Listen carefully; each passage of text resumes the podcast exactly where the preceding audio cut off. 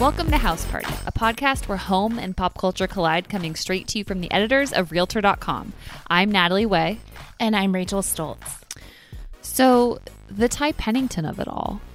I mean, this video that just had everyone up in arms. It happened like a few weeks ago, but did you see him on the Nick Cannon show yesterday? Yes, I did. And my first thought was surprise that this... The Ty thing, the Ty saga is still happening, that people are still up in arms about him showing off his arms. People are like taking chest to the street with pitchforks and being like, leave our Ty alone. Like he seems to be enjoying it though. I mean, he's on the Nick Cannon show and you know, he's owning it, and every time they play that video, everybody gets a good laugh. Can you describe the video really quick? For people who haven't seen it. Well, Ty has become very active on Instagram, and he posts a lot of goofy videos. There's one that I really like that is not the one in question, but he's rolling around in the surf and the sand to Chris Isaac's Wicked Game. And then random man comes along on the beach and is just like, are you okay? And that one makes me laugh. I think it really shows his goofy side. This one also is his goofy side. He is thrusting his hips in a very sexual dance to the song Green Onions. Yep. I don't know. Maybe you can play a little trick clip there. Yeah. Looking very tan. And he's wearing a bathing suit. Just a bathing suit. He's in trunks, very tan, on the beach. I would say rocking a buff dad bod. Very in shape, Ty. Like, yeah. Zero critiques could anyone make about your body. One would think. I think he's got a banging body. Yeah. But apparently some people were criticizing him, you know, because he's in his 50s and he's out there having fun. How dare he? Dancing on the beach. And he... Yeah, so he receives all of these like troll messages on Instagram. So he takes to a new post and just says, look, like all these people are coming into my DMs and coming into my comments saying, ew, so old, or like, oh my God, he got fat and ugly, or, you know, just making really unnecessary personal remarks about him. Yeah. And he's like, I was on the beach just trying to make my wife laugh. Like, we were just hanging out. She captured this funny video of me dancing, and I wanted to post it to brighten everyone's day. And that's all it is. And he had a lot of, like, really earnest hashtags, like, love yourself. And so it caused a bit of hubbub. People came to have his back, and we're just like, yes, Ty, like, you do you, like, F the haters. And now it's become the whole thing. Been asked onto daytime TV talk shows to discuss it. And like People Magazine. Something tells me he's not terribly upset about all the publicity. It's not quite a scandal. Like he's being the ball of sunshine and radiance that he has always been, like, forever. Mm-hmm. And, it made me happy to see him being himself. But don't you feel like the past year we've really seen a Ty Pennington renaissance? Because it was a year ago that we had him on this podcast. We interviewed him, and at that time he was getting some new projects going, and the topic of our conversation with him was kind of like, where you been? You've been off our screens for a while. You're finally coming back. This is really exciting. And I don't know that I would have thought a year ago that we'd be here and Ty Pennington would be all over my TV and my Instagram and in other capacities than just like the TV shows he's hosting. It's been a complete penitence over the past like year and a half. How long have you been working on that one? It's been a real coup for him. I mean, like, we say this, you know, with zero disrespect, like, he just wasn't doing as much hosting as he is now, like, over, you know, maybe 5 years ago. But now with, you know, Battle on the Beach that he hosted, and Rock the Block, the second season, and now this third season that's come back. People are so amped about it. Mm-hmm. Yeah, it's like Ty is the guy. He is. He's a lot of fun to watch. He's a lot of fun to talk with, and I look forward to seeing him on our screens more. And keep the cheesy videos coming. They make me laugh. Me too. Speaking of Ty and Rock the Block, we have an interview with two contestants who were on it, two competitors, two fierce design ladies, Leslie Davis and Lindsay Lamb of Unsellable Houses. They are here to talk to us about the experience of being on an HGTV show, how challenging it actually was to build a house from scratch, essentially. I mean, not from scratch, to design a house from scratch with bare bones, and then they go in and do their thing. If you haven't caught our recap of episode 1 yet, go back and listen to that so you can hear what Lindsay and Leslie did for the first episode, which was all about kitchens, and then enjoy our interview that we have with them right now.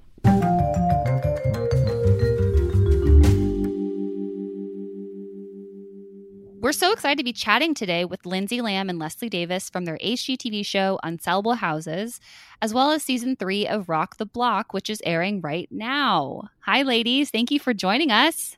Hi. Yes, absolutely. Thanks for having us. Where are you coming from? Are you, because y'all are based in the Pacific Northwest? Correct. We are currently, right this moment, sitting in a in one of our cars in the front yard of one of our remodel projects for season 3 of Unsellables. It never ends. It never ends. The grind never ends. Yes. That is this feels so authentic. It feels so authentic. Yes. Rock the Block, for any of our listeners who haven't seen the show yet, you should watch it right now. It's airing on Mondays at 9 p.m. It's a home renovation competition. It pits 4 teams of HGTV stars against one another, and the ultimate goal is to add the most value to a single-family home. So the houses are all identical, and each team gets $225,000 to transform the inside and the outside of their house. The winner gets, and tell me if this is right, just bragging rights and a street sign, which is pretty cool, but there's no like money component involved, right?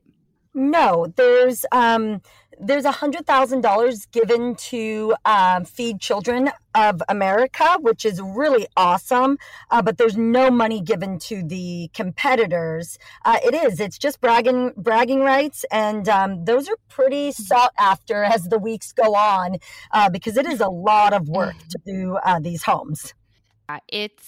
It's pretty crazy. Rachel can tell you, like in our most previous recap, Rachel was like, I can't believe like they did the dining room or the dining area and the kitchen.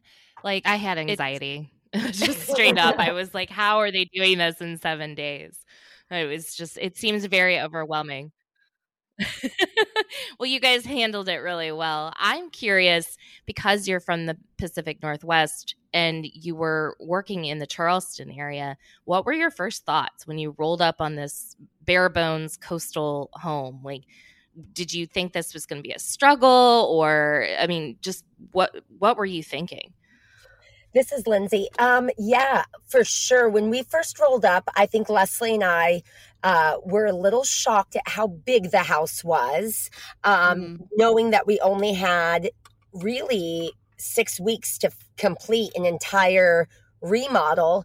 And I think, one of the things you don't get to see in the show is, we're working with we're basically GCing the project while designing the project, while doing a ton of like little challenges throughout the week. And so we knew what we were going into, but we hadn't really seen it in person yet. So to drive up and see the size of the home and knowing the timeline we had, we kind of took a moment, looked at each other, and we were like, wait a second.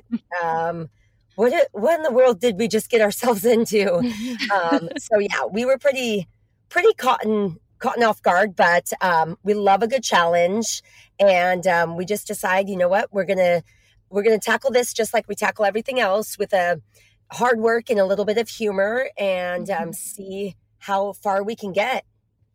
Did the fact that it's a blank slate make any difference? I know you normally work with, well, unsellable houses that already, you know, have their issues that you need to kind of overcome or change or transform. So was working with a blank slate refreshing?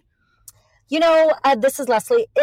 For me, I think it was, I mean, in Lindsay's world, I'm sure it was ideal because she got to do anything she wanted for the first time ever.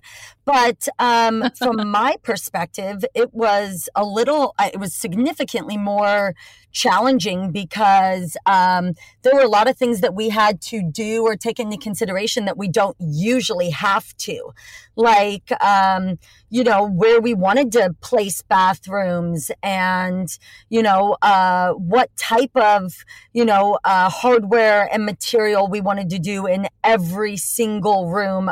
Whereas like in most of the homes that we do here, when we help clients remodel or when we look at homes that aren't selling, we usually tackle, you know, maybe a few main areas that we know are the problem areas, but we don't have to touch every single surface. In this house, because it was new construction, the entire home had to be designed from the roof to the landscaping. So there were so many decisions, and it was such a huge home that this was by far the biggest project we'd ever taken on. And, you know, you have people like Jenny and Dave Mars who build homes from the ground up. So I think they definitely had an upper hand to us in the fact that, you know, they look at projects like this all day. They're used to reading blueprints. They're used to reading plumbing, you know, plans and electrical plans. And we're just not. We're used to walking into homes and saying, okay, we can see what the challenges are. Let's address those challenges. Let's address them on a budget.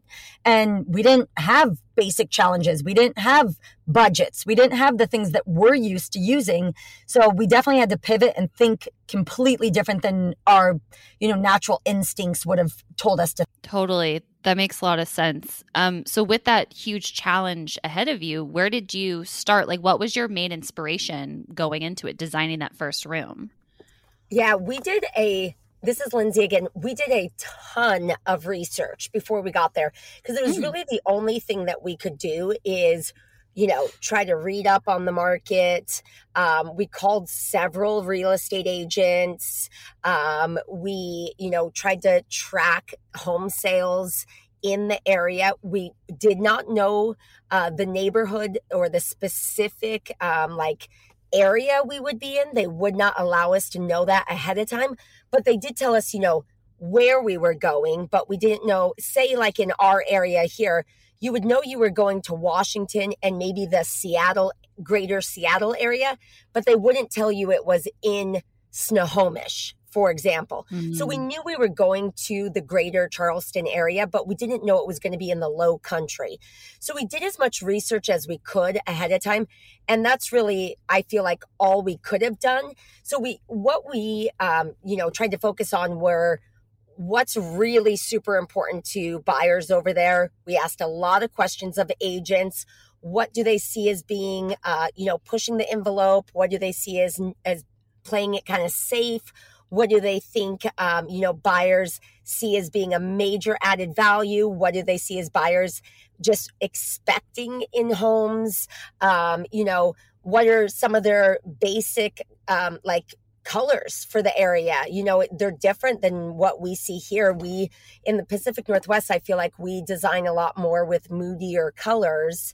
Whereas in Charleston, I mean, Rainbow Road is from Charleston, right? So, I mean, you've got every color you can imagine, and they're all accepted. And to be blended together, that was a different, you know, challenge for us. So we just did a lot of research going into it. And then we decided, you know, to back up and really, really focus on hospitality, knowing that in the South, hospitality was so important. When we pulled up to our Airbnb, and I always go back to this, when we pulled up to our Airbnb, it was less than 5 minutes and the neighbor had knocked on our door to introduce herself. And she was the sweetest lady who had lived in the house next door for like 15 years. And she just wanted to introduce herself and welcome us to the area. And within, a day or two, she had brought us cookies. And then, we were there for 6 weeks. I can't tell you how many meals her name was Judy, how many meals Judy fed us, because she just constantly was bringing us food, and we were getting home at, 9, 10 o'clock at night. And she was always there with a meal or something. So she in particular was a huge inspiration as well. So it was just that Southern hospitality we were constantly trying to focus on. That is, that makes a lot of sense, especially like that communicated through your design in the kitchen when you had the sweet tea station and then experimenting with color a little bit with the color that you chose for your cabinets. Mm-hmm. I have a couple questions. I don't know if go ahead, answer. Rach. And apologies, Natalie, if I'm jumping the gun here. No, go for it. Without spoiling anything, can you guys tell us what was your favorite room to work on and which one was the most challenging for you? For me, this is Lindsay. I loved, I'm going to give you two because I can't pick. That's not fair because then I won't have one. I know. I'm sorry. I'm bad. I loved our entry. Our entryway was amazing. And then I loved our main, suite, just the whole main suite. Those were my favorites. Most challenging, I did think the kitchen was challenging because it was our first room and we didn't really know yet what we were going into. So that was really kind of challenging from my perspective. Yeah. And then what they refer to as the frog, which is the finished room over garage, that also was a little challenging. Yeah. Because I felt like, without spoiling anything, we were starting to kind of, budgets were definitely catching up with us by that point. Yeah. And exhaustion. Absolutely. Yeah. I would say for me, Leslie, the frog was definitely, that week was really challenging for us because budgets, our energy, creativity. That was a tough week. My favorite space to do was the backyard outside. Yeah. We got to bring a lot of just our personality and what we love about where we live to that area. And so that was a great space in opinion. Yeah, I did love that space. Mm-hmm. I kind of want to know about the competition. And I know that you mentioned that Jenny and Dave you saw as pretty good competition because they're used to building houses from the ground up. But what did you know about your competitors going in? What were you worried about? And, how did it end up? That's a great question. We didn't know a ton about our competitors going in. We were told days beforehand who they even were. Mm-hmm. But I'll tell you, leaving there, especially Jenny and Dave and Evan and Keith became some of our best friends. We did a little spin-off with Evan and Keith on season 3 Unsellables just days ago because we wanted to incorporate them into our Unsellables show because we just love them so much. And Jenny and Dave are absolutely America's sweethearts, exactly what you see on TV. Egypt and Mike are incredibly talented. So it was really fun. There's so much pressure in the moment of the competition. It is absolutely a competition. And if at any point you're not stressed enough, then they will make sure, meaning production, will make sure you are stressed out. Something will happen to stress you out. Mm-hmm. So Leslie and I had many times when we were just kind of, skipping down the street, la, la, la, la, la, enjoying ourselves. And, all of a sudden, like, stuff starts falling from the sky and our house is like halfway on fire, whatever, like things just happen. So it's absolutely a competition. It is crazy. Were there any really hilarious things that happened while you were on set? I don't know how much time you actually had to hang out you know, after hours? Were there even after hours at all, or were you kind of working constantly? Definitely not after hours. We worked from about, we were on set at about 7 and we left at about 7, and then we had an hour drive to our house. But we spent a lot of time pranking each other, especially Dave and Leslie pranked each other a lot. We TP'd houses, Leslie and I in particular. We you know, dressed up, we put black eye black on, and then TP'd the houses when people weren't, you know, paying attention. Dave, you know, he did several things, including putting, you know, like fake bugs and cockroaches in our trailer just to, like, you know, see us go screaming down the street, and, you know, just all kinds of things. And Leslie would, like, she made these most wanted, you know, most wanted on the block posters, and then made about 50 to 70 copies of them, and came into set early one day and plastered the entire block with them. And it was Dave and Jenny's face. So there was a lot of, like, joking around and pranking going on set for sure. I love the energy, and you guys bring such humor. One of my favorite parts of the premiere was when you guys, who were super fans of, you know, Jordan Knight, yeah, got so mad at them calling your countertops basic, and you're like, "Get out of my house!" Like, yeah. I just loved it. You're like, "No more. I'm not into you anymore. Bye." Yeah. I'm like, okay, bye now. It was fantastic. Anything else that stood out from the season in terms of just being a huge challenge that you guys overcame that you feel like fans should know about? I don't know if you can talk about that without spoiling. Leslie and I definitely went in with little to no, like, construction skills.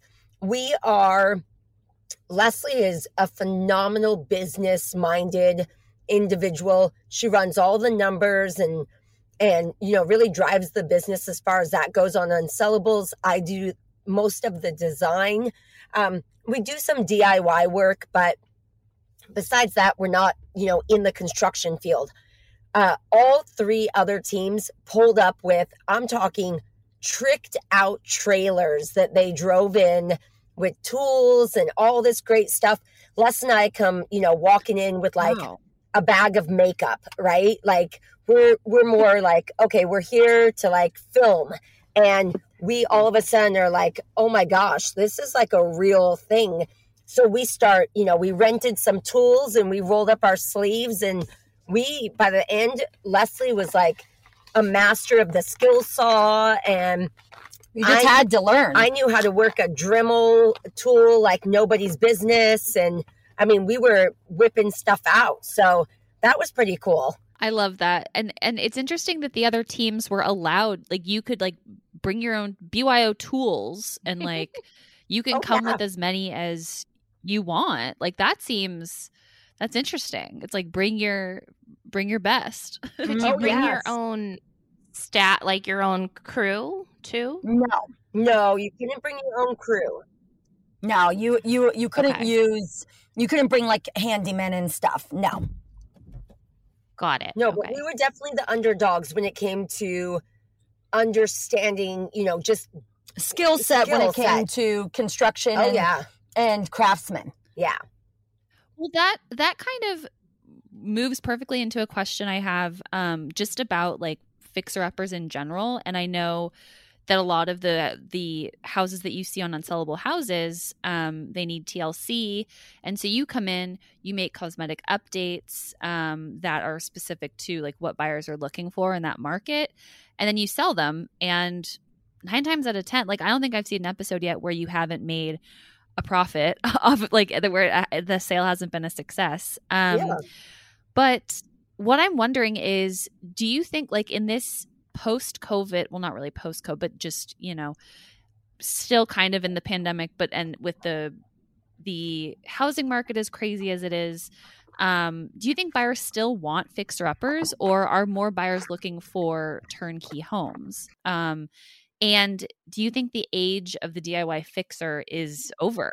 That's a great question. I think we definitely are seeing less and less people ask for that fixer-upper, I want to do it all myself type property. I think they're more looking for, because of our interest rates being so low, because of how much they can qualify for, and especially in our area, how much homes are going for, they'd rather borrow that money and have the home ready to go than have lower mortgages and put in the money themselves. So they're getting enough equity out of the properties by just living in the homes. Interesting. So we definitely want, we definitely have buyers asking for turnkey homes, and they're willing to pay the extra $50,000, $75,000 in a purchase price because it does not change their mortgage that much.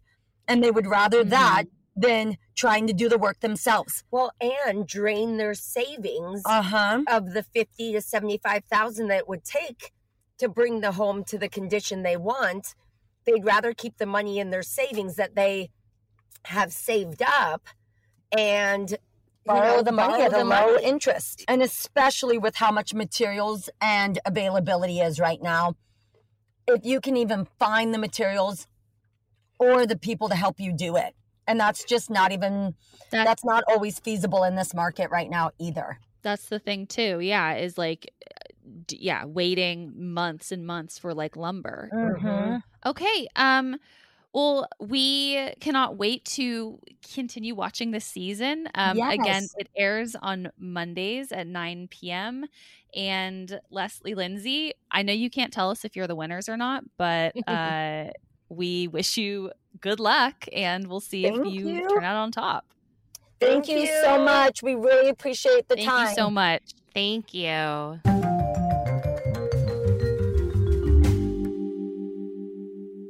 We're now joined by Claudine Zapp. She is a celebrity real estate writer for us at Realtor.com. And Claudine is kind of the guru that we go to when we want to hear about a very specific celebrity real estate-based topic. Hi, Claudine. Thank you so much for joining us. Hello. Great to be here. Yes, we're glad to have you back. You've joined us for segments about Montecito, California. You were here to talk about Star Island before. Yes, that's right. In Miami. Good times. Yes, good times. Listeners will remember. So we are stoked because we are currently living through a milestone. That's right. And this milestone is the 10th anniversary of Michael Jordan's house being up for sale. Sort of the MVP decade of not selling his home, right? Yeah, it's probably, it's something that you don't really want to be known for. But alas, here we are. It's been 1,529 days for this house on the market. I like that you did the math. But who's counting, really? Yeah, I got that. I mean, I got that from our listing photo. Our listing on Realtor.com. I didn't actually do the math. But yeah, this house he just hasn't found a buyer yet in 10 long years. This house, of course, you'll remember is in Highland Park, Illinois. It's like a suburb outside of Chicago. It's a pretty wealthy suburb. Right. But Claudine, okay. I mean, we have several questions about this house. Right. Number one, why is this house so iconic? Well, this is a house that was, that Michael Jordan built for himself in 1995, which is the height of the amazing Chicago Bulls, the streak of winning title after title. So when he built this house, he was on top of the world, on top of his game, and he built a baller home. I mean, it is... when you think of something that a superstar athlete would build, this should come to mind. It's 50,000 square feet of luxury. It's got every conceivable amenity, or maybe ones even you wouldn't think to have in your home. It's got, a cigar room, a circular infinity swimming pool with an island in the middle of it. It's got 7 acres. And, you know, it even the property is gated with the number 23, which was his number, his team number. So this is Michael Jordan's house, you know, from stem to stern.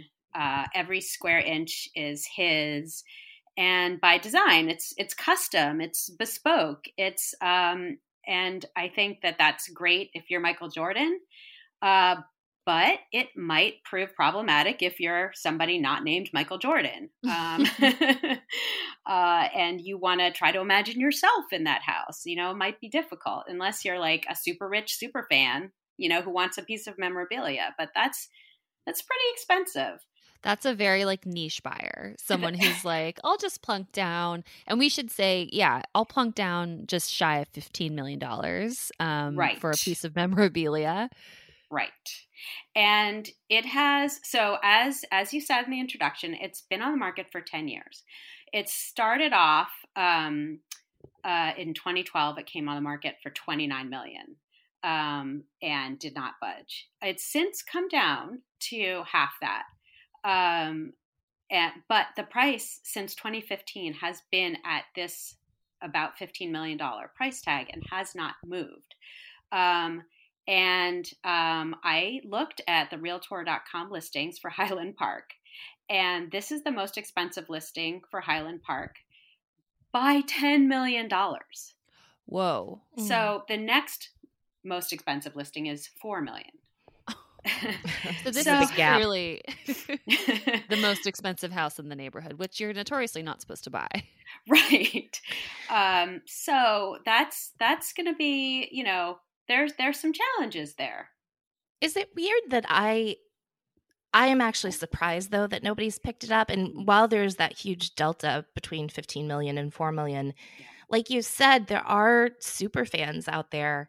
And to me, 15 million doesn't seem that steep if you're just super into Michael Jordan. Mm-hmm.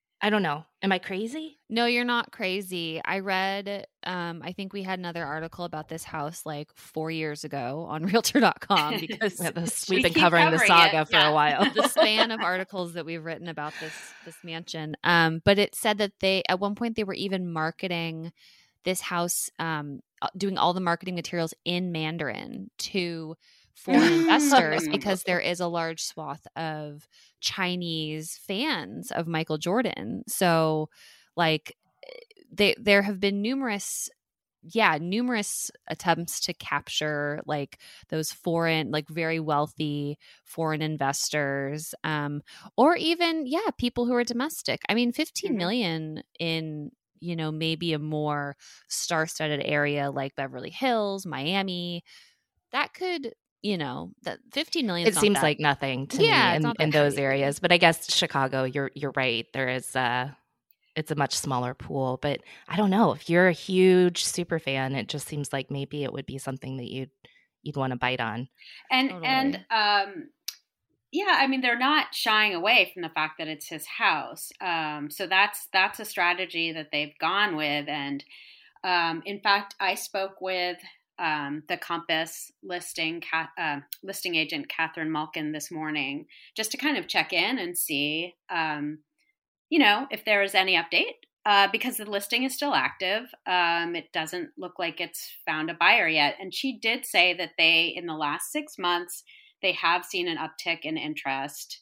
And she did say that they thought that they were, you know, that there were some buyers circling, that there's been sort of this, first of all, there was a documentary called The Last Dance. Mm-hmm. And that kind of revived sort of maybe nostalgia for that era, and so it kind of perked up interest in the house. It like reminded people like, oh, right, Michael Jordan, his house is still available. His house is still here. And it is of that era. I mean, it is something from the past. I mean, 1995 was 27 years ago. That's how old this home is, which I think might also be a drawback for some buyers who would be willing to spend $15 million on a house, right? Yeah.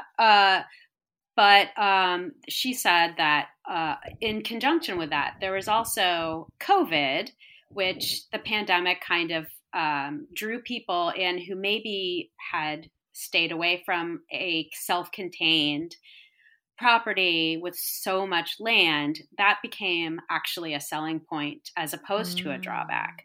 So there are people who, you know, like the idea that there's, you know, a putting green, a tennis court, the pool, all of these things that are right on the property. You don't have to go outside your property to be outside. And a small city, if you will. A small city, yes. And on top of that, she said that there are some crypto investors who are looking to cash in. Would be. Yeah. Are they accepting crypto for it? She said no. To be clear, these people would be converting into cash. And then, got it. Yeah. Okay. And am I correct that there haven't been any real bites on this? Like, it's never gone into pending or contingent status, right? I believe that is correct.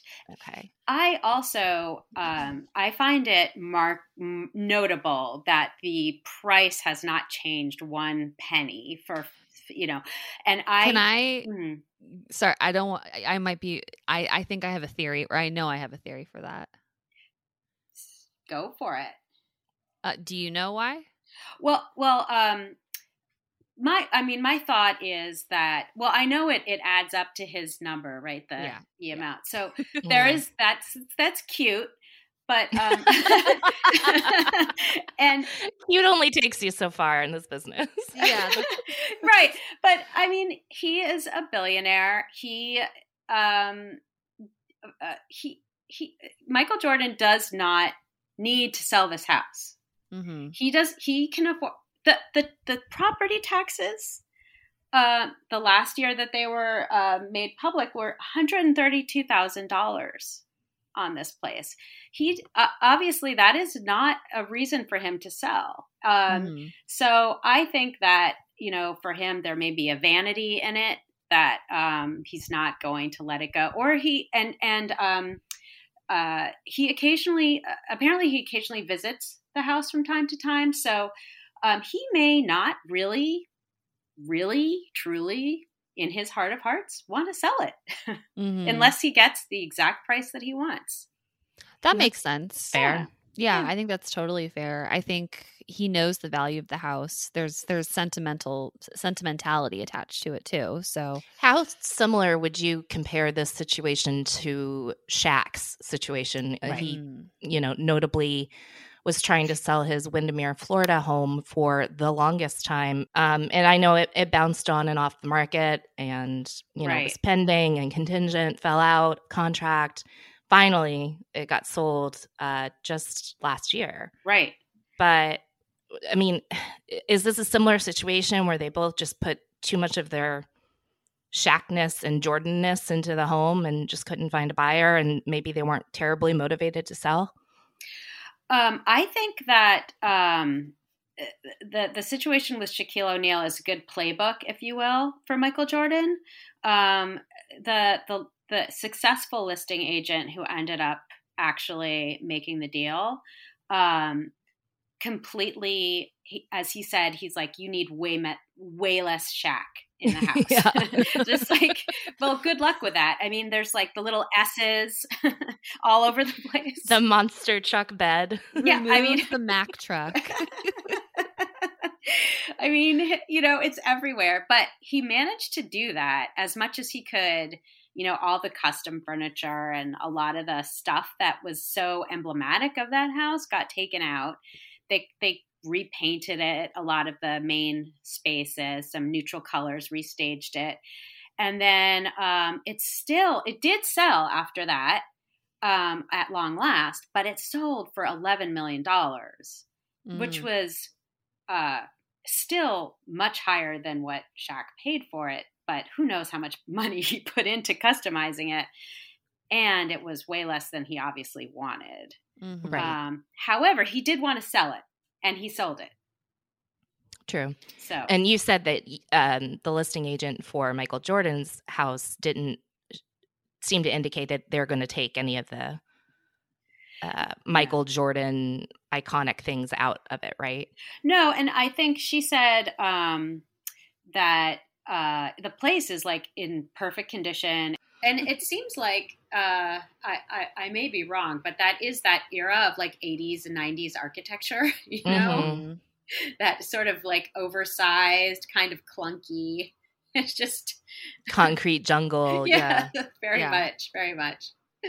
Tall windows. Like, yeah. Like so oversized, like to the point where it's not human scale anymore. You know, just maybe you don't notice that when you're 10 feet tall.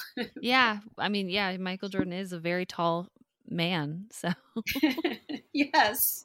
So it's good for him.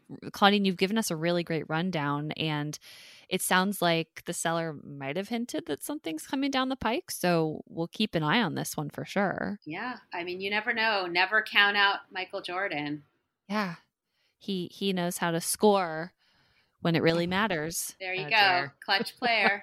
No. Buzzer beater. It's all net now. Oh my God. Okay. All right. Let's wrap this up. Claudine, thank you so much for joining us again. And pleasure. We hope to have you back ASAP. Thanks, sounds Claudine. Great. Thank you.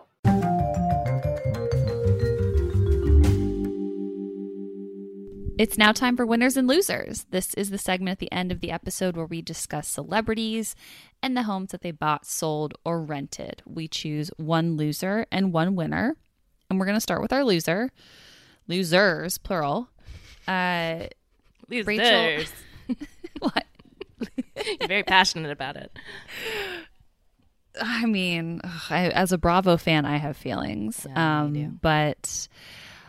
our losers this week are Erica Jane and Tom Girardi. Erica is one of the housewives of Beverly Hills. If you haven't caught the show, well, actually, let me tell you why there are losers, and then I'll go into the sad saga of Erica and Tom. So they are our real estate losers of the week because... they haven't sold their giant Pasadena mansion yet. After 9 months on the market and multiple price cuts, the Pasadena Palace, owned by Erica Jane, cast member on the Real Housewives of Beverly Hills, and her estranged husband, Tom Girardi, is on the market, and it's available for $8.2 million. This home listed in May 2021 for $13 million, which is considerably over the price, the median price in Pasadena, mind you.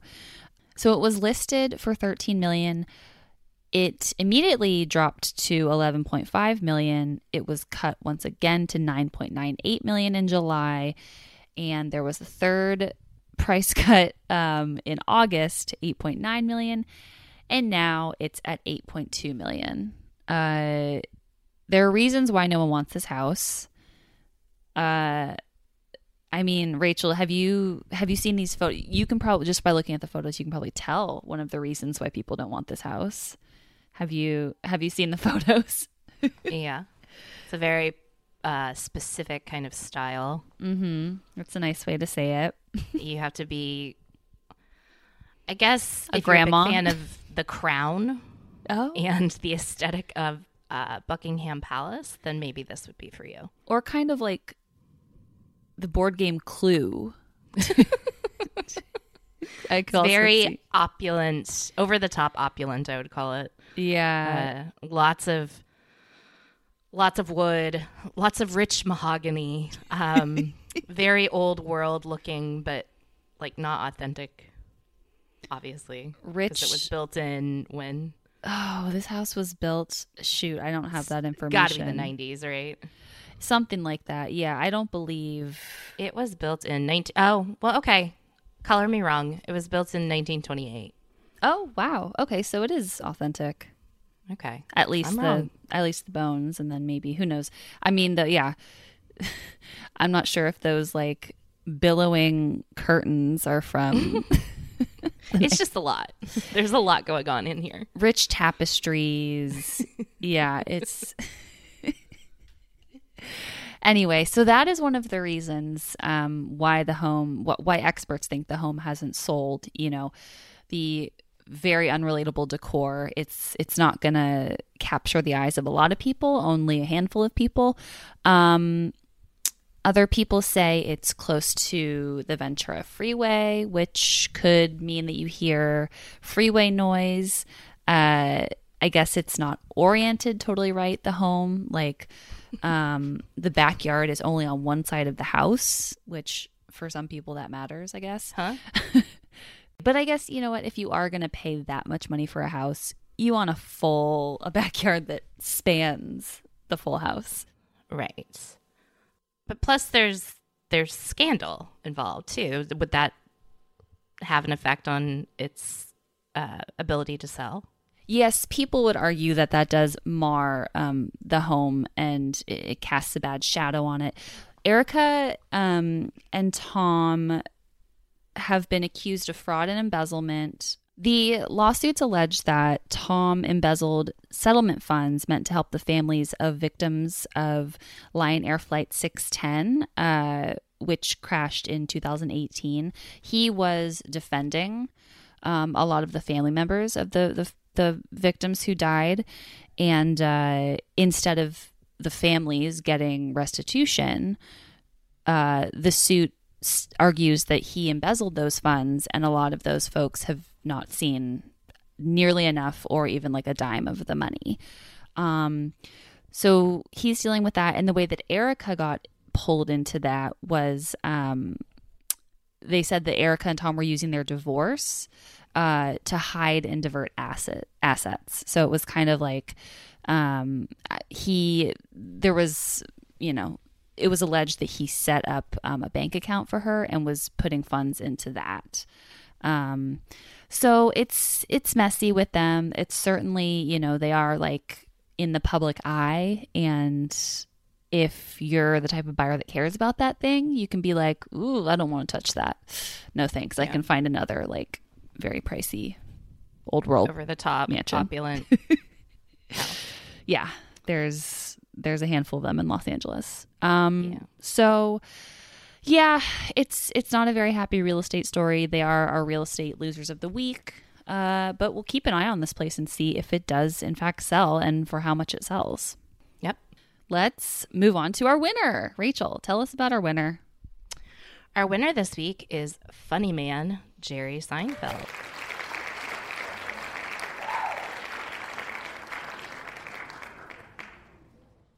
Did that come out sarcastic? No, that was completely earnest. Funny man. Seinfeld is our winner for selling his 26-acre Telluride estate for more than he purchased it for. Because he bought it back in 2007 for $7.55 million. And he sold it just recently, about a month ago, for double that, for $14 million. Mm-hmm. So that's a pretty good return on investment. It is. I believe they did put money into this place. So, you know, we never know what the renovation budget is. But I doubt it was, you know, double the price of what he paid for it. So, or it was the same price as what he paid for it. So, right. Yeah, this place is just classic, you know, mountain estate. It's a cabin. It's just a really big cabin. Yes. With all the stone fireplace 11. And yeah. 11 bedrooms, 11 and a half baths, 14,000 square feet. Again, we already said it's on a 27 acre lot. Mm-hmm. Did you ever take Jerry Seinfeld for a Telluride man? No, I don't know what draws him to Telluride. I mean, I guess maybe it's one of those places that, I mean, it is like a celebrity haven for sure. Yeah. There's a film festival there. Mm-hmm. But yeah, I thought he's more of like an East Coast kind of guy. So yeah, I mean, I'm sure everybody likes to have someplace to get away. I don't know. Nothing about Jerry Seinfeld says rancher. I like to ski. Yeah. Yeah. No. Mountain man. No, he seems like a city cat for sure. He sticks to the big city, not a country mouse. It's huge, though. Like, he could easily do a stand-up show inside this house. Right. It's just really sprawling. It would have been a nice place to hang out during COVID. Yeah, maybe like, he did. To escape the city. Comedians in cabins getting coffee. Very nice. Thanks. I like what you did there. I appreciate that.